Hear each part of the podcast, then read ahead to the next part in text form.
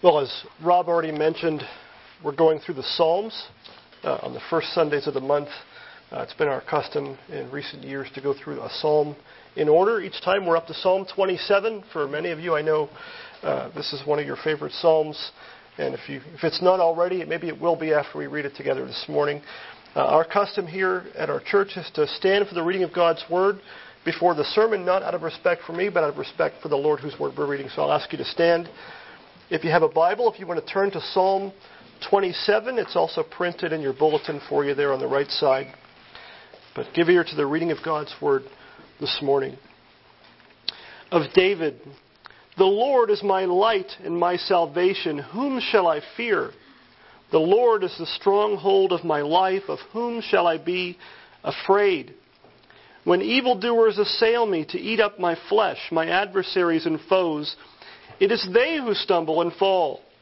Though an army encamp against me, my heart shall not fear. Though war arise against me, yet I will be confident. One thing have I asked of the Lord, that will I seek after, that I may dwell in the house of the Lord all the days of my life, to gaze upon the beauty of the Lord and to inquire in his temple. For he will hide me in his shelter in the day of trouble. He will conceal me under the cover of his tent. He will lift me high upon a rock. And now my head shall be lifted up above my enemies all around me. And I will offer in his tent sacrifices with shouts of joy. I will sing and make melody to the Lord. Hear, O Lord, when I cry aloud. Be gracious to me and answer me. You have said, Seek my face. My heart says to you, Your face, Lord, do I seek. Hide not your face from me. Turn not your servant away in anger, O you who have been my help. Cast me not off, forsake me not, O God of my salvation. For my father and my mother have forsaken me, but the Lord will take me in. Teach me your way, O Lord, and lead me on a level path because of my enemies. Give me not up to the will of my adversaries, for false witnesses have risen against me and they breathe out violence. I believe that I shall look upon the goodness of the Lord in the land of the living. Wait for the Lord. Be strong and let your heart take courage. Wait for the Lord. This ends the reading of God's word. You may be seated. The grass withers and the flower fades, but the word of our God stands forever. Let's ask God's blessing upon His word to us this morning. Heavenly Father, we again we come to you this morning. We thank you for giving us your word, your holy scriptures, that we could know you rightly through Jesus Christ, that we could know your will for us, and even know how how to pray in time of trouble. Give us eyes to see and ears to hear great things from your word. For it's in Christ's name we pray. Amen.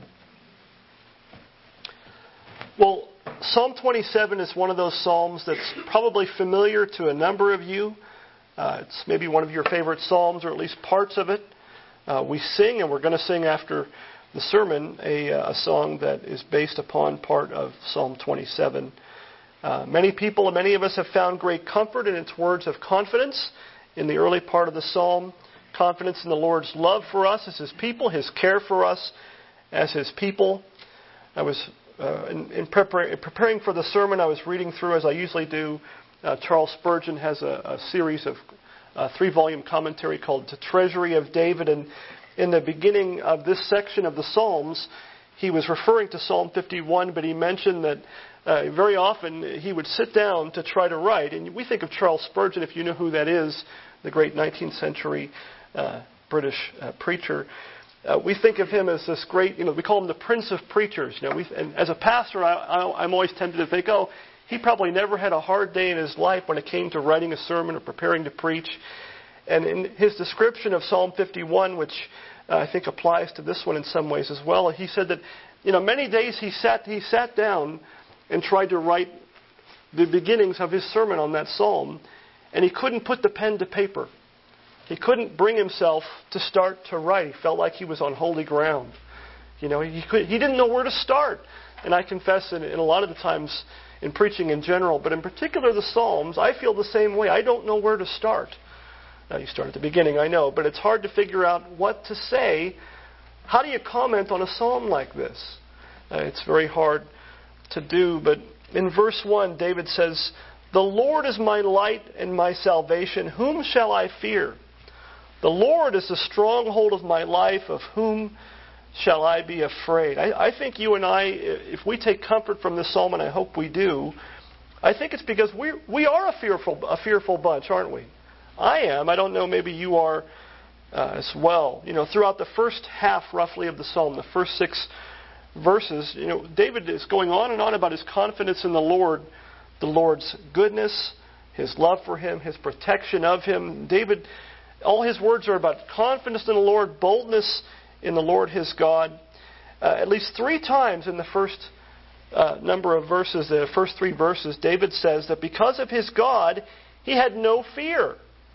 Twice in verse 1, and it, also in verse 3, where he says, Though an army encamp against me. You know, we have the saying, you know, you and what army? You know, David's like, bring it. You know, if an army encamps against me, my heart shall what? Not fear. I've got God. Who am I supposed to be afraid of? I've got the Lord. Whom shall I fear? If an army comes against me, my heart shall not fear. The war arise against me, yet I will be confident. You know, this is this would be a great foxhole psalm. I should have made that the title of the sermon, a foxhole psalm. Because, you know, David isn't saying, you know, what, what is he not saying here? He's not saying, I don't have enemies. He's not even saying, I don't ever have to worry about war. We know from the scriptures David fought in war, didn't he? He's not even saying that he never had to face an army encamped against him. We don't know when this psalm was written. We don't know what situation in, in Paul in David's life, excuse me, that he wrote it about. But we do know from First Samuel and Second Samuel that, that David did face armies. David did face armies, even the army of Saul encamped all around him. This wasn't a hypothetical thing for him to say. So this is a foxhole psalm. Even an army, according to David in the first part of the psalm, couldn't shake David's confidence in the Lord, his trust in his God. Now, I think if you're anything like me, you know, we read this psalm, and I, I think to myself, I want to be more like David, at least in the first six verses.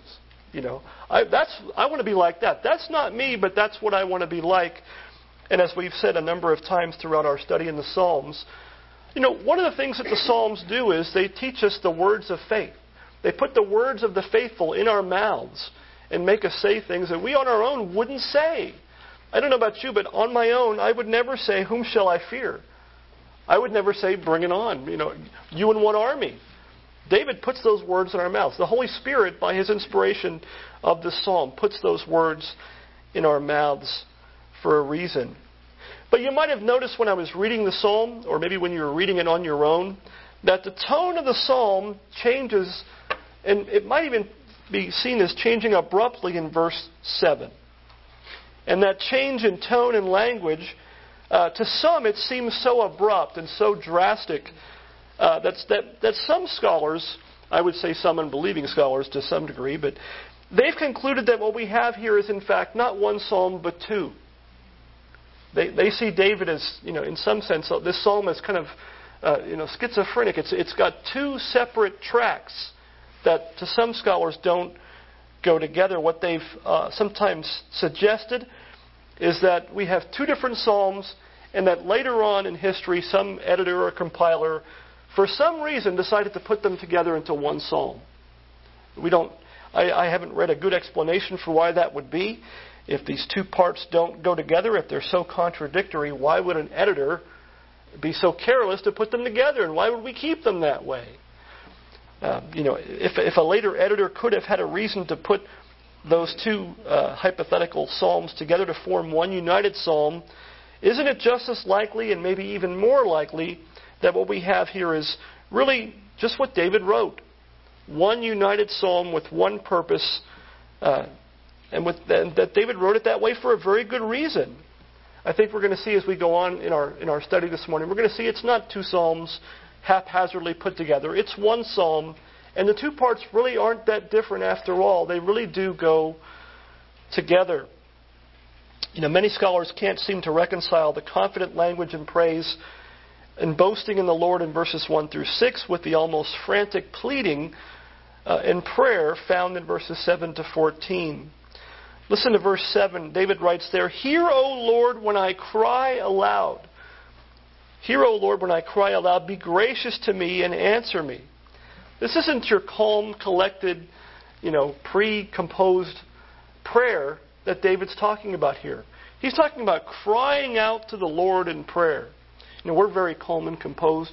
Us Presbyterians do all things decently and in good order. We don't cry out. That would be un, un, uh, you know, unlike us. But have you ever felt like that? Have you ever prayed like verse 7? Hear, O Lord, when I cry aloud. Hear, O Lord, when I cry aloud. Have you ever felt uh, like God wasn't listening? Have you ever felt like God wasn't listening to your prayers? Have you ever felt like the heavens, as the saying goes, were made of brass and that your prayers just can't get through? They can't penetrate the heavens to where the Lord is at. Your prayers can't make it to the throne of grace through those heavens that are made of brass. Well, if you've ever felt like that, you probably have. Maybe you've never told anyone that, but if you've ever felt that way, if you feel that way now, the first thing I would say this morning is you're in good company. Not just good company in the people next to you, good company in King David. The man after God's own heart prayed that way. So you're not alone in praying that way, and you aren't alone uh, when the Lord hears those prayers. Uh, have you ever known someone or something in your life, you know, a fact, a particular thing? You ever known something in your head and you know it's true? Nobody has to convince you of its truth. But somehow the truth, that however many inches between your head and your heart, it, it seems to get lost along the way there. You're, you're convinced of something being true, you know it's true, but you have a hard time keeping it in mind or remembering it and taking it to heart.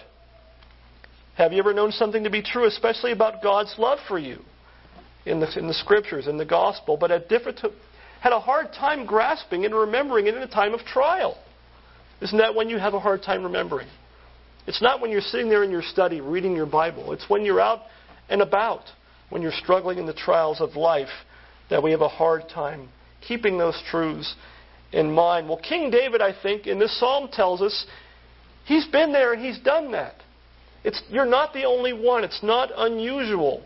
Verses 7 through 14, if you've ever been a Christian for a long period of time, you know how 7 and 14, those, those, those last section of the verses there in the psalm, you know how those verses go with the previous six. They aren't contradictory at all. It's, it's a picture of the Christian life. It's a picture of our struggles in the Christian life.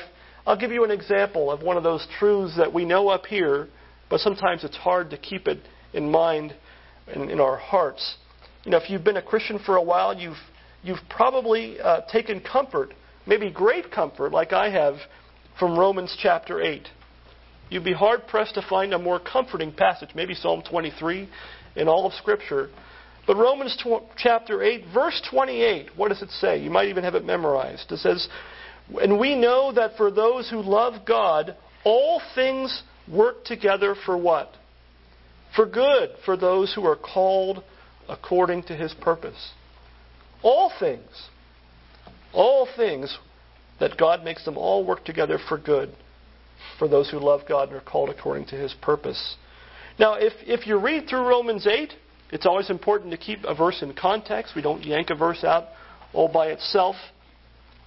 Now, but when Paul says there in the context there that God makes all things work together for our good, what he's really saying there is that God makes all bad things work together for your good, isn't he? That's the context. No one has to promise you, you know, uh, God's going to make all good things work together for your good. That it's it's it's redundant. You know, nobody nobody comes to church and says, "Hey, uh, pastor, I got this. I got I have this news. I won the lotto. I, I've won millions of dollars. I'm set for life in this world. What am I going to do? How is God going to make that work together for my good? Nobody gets a big promotion at their job and, and goes home and says to their wife or their husband, honey, I don't know what I'm going to do. How is God supposed to work good out of this? It's, it's inherently good. You see the good at it on its face value. It's when the bad things happen that we wonder. that we hit our knees and pray and say, Hear me, O Lord, when I cry out to you. How, what's your purpose in all this? I know God doesn't let anything slip through the cracks, that He has reasons for everything.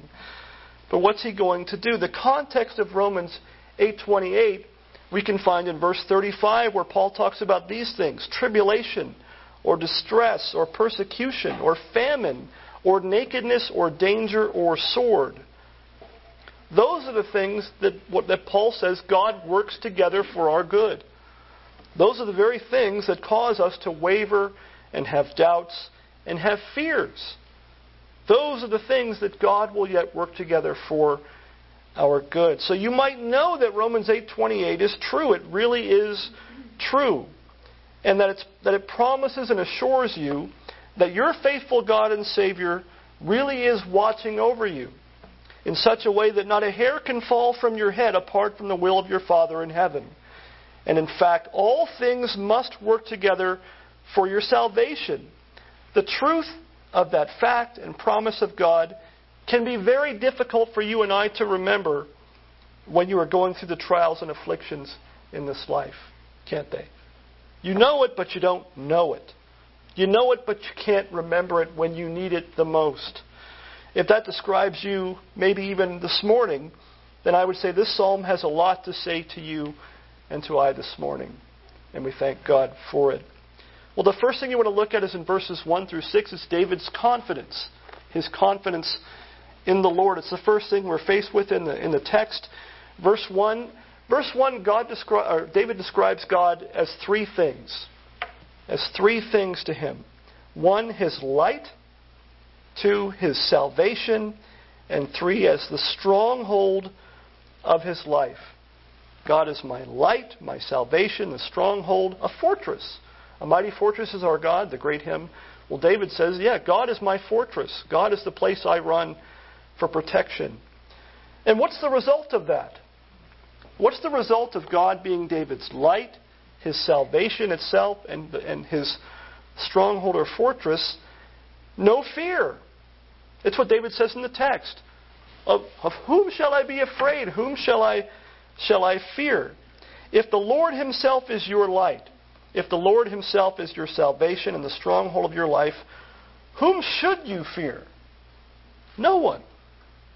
That's, that's the right answer. It's not how we often feel. But how is that? Why is that the case? It, you know, sometimes it's, it's, it's as obvious as the nose on your face. The presence of God casts out fear. When you fear God, you need not fear any man or any situation. You know, recently our family uh, got to go to SeaWorld. There was a, an inexpensive deal for us, and we like those kind of deals. Uh, and, uh, you know, these days, uh, I was told that when I was a, a little baby, I was at SeaWorld in Orlando. I don't remember it. But these days, SeaWorld has a lot more than just big fish and big mammals. I know they aren't all fish. Uh, it also has a big roller coaster called the Manta. Uh, it didn't look terribly high. I took a look at it and kind of thought, well, it looks fast, it looks exciting, but it didn't look like it was 10 stories tall. It didn't look, I, I don't like heights. Um, so I, I asked Benjamin, our six year old, uh, who's six going on 16, uh, I asked him, you know, do you want to go on the ride? Would you like to go on that big, you know, fast, scary roller coaster? And, and what do you think he said? Yeah, you know, uh, where's the line? Let's let's go. Uh, he, so, you know, he, he wanted to go, and I asked him more than once because dads can get in trouble when they, you know, push their sons a certain way. And I said, I better make sure he really wants to go. Ben, do you really want to go? Oh, yeah. Yeah, Dad, I want to go on that roller coaster. So we kind of got lost looking for the line. We get in line, and, and uh, you know, we go and we uh, get in line. We check to make sure he's tall enough.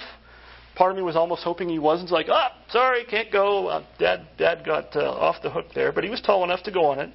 As you're waiting in line, these days, this is a little bit different than when I was a kid. The loudspeaker's blaring this laundry list of medical reasons why maybe you shouldn't go on this ride. You know, don't go on this ride if you have a heart condition. Don't go on this ride if you're pregnant. Don't go on this ride if you think you're going to be pregnant. Don't go on this ride if you think you might die from it. Don't go on this ride. It went on and on and on. It was longer than the ride. You know. Um, so we finally get to the front you know, and we're waiting in line. We're, the, we're right at the, we're the next ones on, and we get on. We see the people in front of us uh, go on. And finally, it was our turn. Well, what do you think would have happened if when we got to the front of the gate, I looked at Ben and was like, have fun. You know, see, I'll see you at the end. What do you think he would have done? Maybe he would have gotten on. I don't know. But uh, chances are he wouldn't have gone. He would have been like, what? You know, what? If you're not going, I'm not going. Uh, you know, that would have been, uh, you know. Now, what if I had, uh, you know, what if I had told him how safe it was going to be? You know, just go on it. You'll be fine. I've never seen anyone fall off. You know, you'll be you'll be good. It'll be it'll be fine. Uh, what if you know? It wouldn't have mattered if you know when you're waiting, the car pulls up when it's done, and it lets the people out, and some of them are kind of wobbly, but some most of them are just like, I'm getting back in line. If I don't get on the ride, he's not going to look at those other people and the big smiles on their face and go, "Okay, see you, Dad," and get on. That's not going to convince him to go on the ride. You know, what if one of the employees, you know, they had all kinds of people there working on it, checking, checking to make sure things were safe. They could have sat down with him and said, "Look, little man, um, you know, here's how it's designed. Here's how the safety harness keeps you in. Uh, it's perfectly safe." They could have talked to him for half an hour without me going on. He probably wouldn't go on. But with his papa sitting next to him, we get right in and we go, and we take off. Now, it, when you, when it first took off, it took off like a cannon you know, we, we were sitting there and it's kind of that click, clack, click, clack, click, clack, boom. And we're sitting there waiting and I'm checking my watch and all of a sudden Nick goes flying. His eyes got all big, like, what? You know, and my, my eyes probably got a little bit big too. Uh, you know, but all I did was reach out and hold his hand. Now, I'm, my hand's not going to keep him in that ride, right? Right, Ben? My hand wasn't the thing holding him in that ride, it was the harness. But when I held his hand, the fear went away you know, I, I might have been more scared than he was on the ride, frankly. But, you know, he just needed to know that his papa was with him. That's what drove up the fear. Well, the same kind of thing I think applies to us when it comes to God, doesn't it? I'm not in the place of God by any stretch, but you know we're afraid of a lot of things, and sometimes with good reason. A lot of things are too big for us. A lot of things are too scary for us. Uh, you know, sometimes they're too much for us to handle. If we're honest, a lot of times the things are too much for us to handle. But if we if we don't have the Lord Himself as our light, as our salvation, and as our stronghold, life quickly becomes more than we can handle. And so, what happens? If we don't have the Lord as our light, our salvation, and our stronghold, we start looking around for other things to be our light and our salvation and our stronghold. And if that something is not God, we're in big trouble. We will find ourselves in big trouble. You know, if you think about idolatry, that's, that's really what idolatry is, isn't it? It's not bowing down just to a piece of stone or wood, it's putting something else in the place that only God should be in. That's what idolatry is putting something or someone else in the place of God as, the, as our protection in life, as our light in a dark place, and as our salvation. But if God Himself, if the Lord Jesus Christ is your salvation, your light, and your stronghold, nothing is too dark, too deadly, or too dangerous for you. So I have to ask you this morning: Is what's your light? Is God Himself, is Jesus Christ your light? He is the light of the world. Not just is He light. You know, it's all too easy for us to think in abstract terms, isn't it? You know, I'm not asking, is God light? I'm asking, is God your light? I'm not asking, is Jesus salvation? I'm asking, is, is Jesus your salvation? Is he your stronghold? That's what the psalmist commends to us this morning. Is, if God Himself is your light, your salvation, and your stronghold, I think from our text this morning, it'll show in our desires to be with Him as well, won't it? That's, that's the connection. That's the result uh, of, of what He says in verse verse 1. In verse 4, David says, One thing have I asked of the Lord, or desired of the Lord, that I will seek after, that I may dwell in the house of the Lord all the days of my life, to gaze upon the beauty of the Lord and to inquire in his temple. You know, David desired or asked one thing of the Lord. One. One thing. Think about that. If God were to grant you one wish, you know, think of it like the remember the cartoon Aladdin. You know, he had three wishes, and you could ask whatever he wanted. Well, if God said to you, God is not a genie in a bottle, but if, if God were to say to you, you can have one thing, what would it be?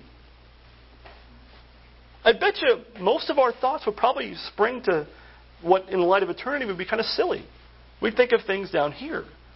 You know, and what does David say? One thing. I've, I've asked for one thing. David didn't want stuff. David had stuff. David wanted what? David wanted a whom? He wanted the Lord. The Lord himself is all David needed and all he, he wanted. The, the Lord himself was David's one thing. So I asked this morning, what's your one thing? What's that one thing that you can't do without? Is the Lord your one thing? If the Lord is your light, He will be your one thing. If the Lord is your salvation, He will be your one thing. If the Lord is the stronghold of your life, He will certainly be your one thing. The psalm teaches us a lot of things, uh, but I think one thing it teaches us here in this text is, is the importance of worship. The importance of, of worship. Do you want to have confidence in the Lord in time of trial? Then don't neglect time spent in the house of God. A desire to dwell in the house of the Lord forever, all the days of our lives in heaven, will show itself in a desire to be in the house of the Lord here on earth. I think those two things go together. If we want to gaze upon the beauty of the Lord in heaven, we'll want to see him more and more as he reveals himself in his word in this life as well. Confidence in God, confidence in the Lord comes from knowing the Lord better. The better we know our God, the more confident we will be in him. And not only that, what, what is worship? And sometimes it's helpful to, de- to define our terms, right? What exactly are we doing this morning? What is worship? It's to ascribe worth to the Lord. It's to ascribe worth to the Lord. It's to acknowledge Him for what He is, for His many perfections, His power, His sovereignty, His goodness, His grace towards us in Jesus Christ. It's not without reason. Uh, I didn't know that Rob was going to pick Hebrews or the joke from Hebrews. Uh, but Hebrews 12, 28 and 29, it says this Therefore, let us be grateful for receiving a kingdom that cannot be shaken. And thus, let us offer to God acceptable worship with reverence and awe. For our God is a what? Our God is a consuming fire. You know, we, we, when Dan read Deuteronomy 5, and it referred to that scene at the mountain, you know, and, and Hebrews talks about that later on as well. You know, we, we have this tendency to think, well, that was Old Testament. Now, the actual mountain being the place to go, that's Old Testament. But God hasn't changed. That's the point of the writer of Hebrews is making. Is God still a consuming fire? Yes. Yes. But we can come to Him through Christ, and we can worship Him acceptably with reverence and awe through Jesus Christ. Why is it that acceptable worship must be with reverence or fear and awe? Have you ever asked yourself that? Why, why is that? Why must we worship God with reverence and awe? The simple answer is because it's a fitting way for us to worship for who God really is. It's, it's, it's the way worship lines up with who God actually is. Does our worship lead us more and more to revere God? That's a good test for worship. It's not the only one, but it's a good test. Does our worship lead us more and more to revere God, to fear Him in a godly way? Does it leave us more and more in awe of Him? Does our worship lead us to have an awe of God and who He is? On the other hand, if our worship is of God is entertainment oriented, if our worship of God is entertainment oriented, that kind of worship is the kind of worship that's going to let you down when you need it the most. It, it, we, we think too pragmatically. We think, oh, well, I enjoy this. This is what it should be. Worship that is not with reverence and awe will let you down because it reduces your view of God. Entertainment does not lead to reverence and awe of God. That's the biggest problem with that kind of thing. What does entertainment do? It trivializes God. Well, a trivialized God is not a God who's going to be your stronghold in time of trouble. A trivial God is no one's light, is no one's salvation, and is no one's stronghold. A God who is here for our amusement will not be our refuge and strength in time of trouble. True biblical worship teaches and trains us. You ever think about that? Worship teaches us. Worship trains us. I hope we all enjoy it. Uh, but it, it does have a teaching and training and molding aspect to it. It trains us to view God rightly and to have a holy fear and reverence of Him. And the fear of God is the antidote for the fear of anyone or anything else. If we fear God, we will fear no man. The old Puritan writer John Flavel puts it this way in his book, Triumphing Over Sinful Fear. He says, The fear of God will swallow up the fear of man. A reverential awe and dread of God will extinguish the creature's slavish fear as the rain puts out the fire. If you fear God, you won't fear man. The more we fear God, the less we'll fear anything else beside him. So it's no wonder David wanted to spend all of his days with God. It's no wonder David wanted to spend all the rest of his days in the house of the Lord gazing on, on the Lord's beauty and inquiring in his temple. He wanted to know his Lord better and better. No wonder David was so confident that he would, at the end of all his trials, in verse 6, he would offer sacrifices with shouts of joy. He knew he would sing and make melody to the Lord. Well, the next thing, the, the last part of the psalm is David's prayer. We've seen David's confidence, his praise, about David's prayer. His confidence in the Lord didn't keep him from praying to the Lord honestly. David was no hypocrite.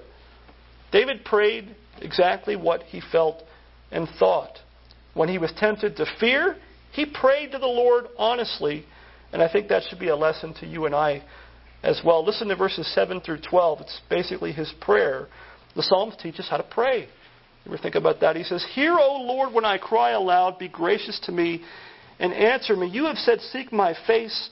My heart says to you, Your face, Lord, do I seek. Hide not your face from me. Turn not your servant away in anger, O you who have been my help.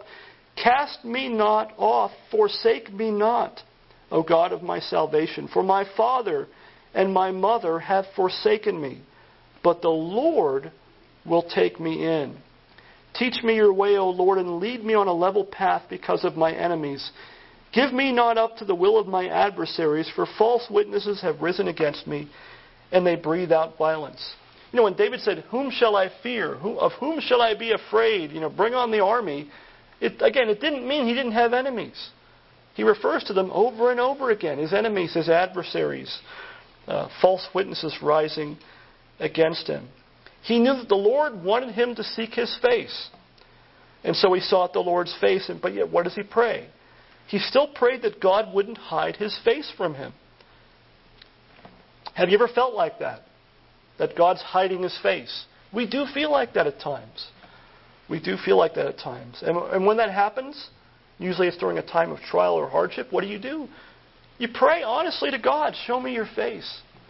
You know, don't hide your face from me. David knew that his God would never leave him or forsake him. We know the same truth from Hebrews 13:5. But what did he pray? How did he pray? He still prayed the Lord would not turn him away in anger or cast him off. He'd always been his help in the past. He rehearses God's help in the past in this psalm, and yet he still prayed for continued help in the present, didn't he? In fact, he took courage from that. God has helped me in the past, he'll help me in the future. He may not know how or when, but he knew that he would. And we can have the same confidence. We can pray the same way. David knew that the Lord would accept him even if his own parents were to turn their backs upon him. I don't think David's actually saying his parents cast him out. I don't think that's what the text is implying. You know, some of us, we have families that have cast us out. Some of us have hard relationships with our families, with our, our blood relatives you know, blood is supposed to be thicker than water. Well, sometimes it's not. But what does the text say? What does David say? Even if father and mother cast us out, the Lord will receive us. He'll gather us in. He won't deny us. And so he prayed that God would do what? Would lead him in the way that he should go because of his adversaries. And notice in verses 13 and 14, David comes full circle, doesn't he? It's not this radical split between the first half of the psalm and the second half at all.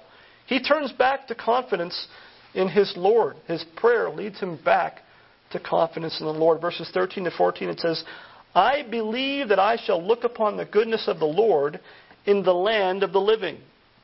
What's he saying? He's saying, I'm not just expecting good things in heaven. God is going to make his face shine upon me somehow here, now. I don't know when, don't know how, but he says, I, will, I, I believe that I shall look upon the goodness of the Lord in the land of the living. Wait for the Lord, be strong, and let your heart take courage. Wait for the Lord. You know that phrase, look upon the goodness of the Lord. And earlier in the psalm, he talked about God putting him up high on a rock. You know, if, if I'm reading that and you're thinking that sounds familiar, well, it should. It's, it's kind of a picture. It's a lot of the same language as, as is found back in Exodus 33. Remember that Moses tells God, Show me your glory. And what does God say? You know, it's, you can't handle it. No man can see God and live, but I'll, I'll make you a deal, in a sense. I'm going to put you in, in the cleft of the rock, and I'm going to cover you with my hand. I'm going to pass by you, and I'm going to let you see my goodness. My goodness pass before you. Moses saw the goodness of the Lord in the land of the living, high up on a rock, in the cleft of the rock. And David's echoing the same thing. He's saying, I know, I believe I shall, I shall look upon the goodness of the Lord in the land of the living. You know, we don't always see or feel the goodness of the Lord in this life at all times. But it doesn't mean that he has ceased being good. God does not change. The one who desired above all else to behold the beauty of the Lord, the way the verse 4 is in the King James, uh, was also confident that he would indeed look upon the goodness of the Lord in the land of the living. That God would, to use Romans 8:28 language, make all things work together for his good. David ends the psalm with an exhortation to you and to me. What, is it, what does he say there? Wait for the Lord. Be strong, let your heart take courage. That's a common Old Testament refrain. Be strong and courageous, he told Joshua. Uh, wait for the Lord. You know, in a sense, if, you, if you're reading the psalm and you're waiting for the therefore, you're waiting for the application. What am I supposed to do with this psalm in some sense? What's the, what's the takeaway? It's verse 14. Because of all that, because the Lord is our light, our salvation, the stronghold of our life, in time of trial we pray and we what? We wait. We wait for the Lord. We wait for Him. That's the lesson of Psalm 27. And what is it to wait on the Lord? It's to trust Him. It's to trust that He knows what He's doing. No matter how things may look, He knows what He's doing.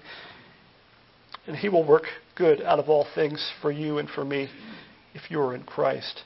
So trust Him no matter what you may be going through. Be strong and courageous. He is still your light. He's still your salvation. He's still the stronghold of your life. If you're a believer in Jesus Christ, you know, some of these words in the psalm that we think of as sort of figurative and, and, and I don't know, uh, poetic, they're very literal in some sense. If you're a believer in Christ, one day you really will dwell in the house of the Lord forever. That's the message. It's kind of the message of the whole New Testament in some ways that the, the hope of the Christian is to be with the Lord forever. That is something that will come true in our lives as Christians. And as Romans 8:31 says, "What shall we say to these things? If God is for us, who can be against us? That's really the message of Psalm 27. Let's, let's pray. Heavenly Father, we thank you for your word. We thank you for the Psalms that, uh, that retune our hearts when our hearts get out of tune. We thank you that you are, no matter how things may look at any given moment, uh, due to affliction and trial and temptation, that you are still our light that you are our light in a dark place, that you're our salvation. You don't just give us salvation, you are our salvation. That eternal life is knowing you, the one true God, and Jesus Christ, whom you have sent. And you are the stronghold, the fortress of our, of our lives. And we thank you for that. We thank you that, that we can learn more and more to fear you and not fear anyone else because of that.